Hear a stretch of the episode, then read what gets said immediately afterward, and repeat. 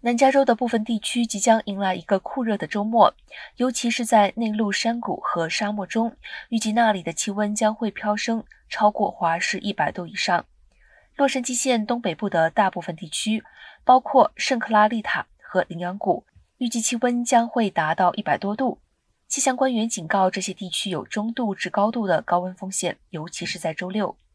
圣地亚哥国家气象局的气象学家泰勒·堪纳斯表示，周六。圣伯纳蒂诺的气温可能达到一百零三度，棕榈泉最高气温预计将达到一百一十三度，周边地区将攀升到一百一十六度。